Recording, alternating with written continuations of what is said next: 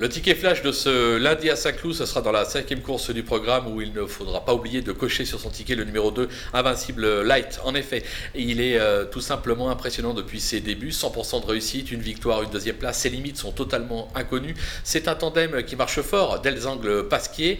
Euh, le numéro dans les stalles, le 5, pas d'inquiétude. La distance, pas d'inquiétude également. Je pense qu'il est euh, capable, une nouvelle fois, de passer le poteau en tête. Une belle cote à l'arrivée. Un petit 5 contre 1. Moi, personnellement, je le prends. C'est pour ça qu'en conseil de jeu, on le joue gagnant.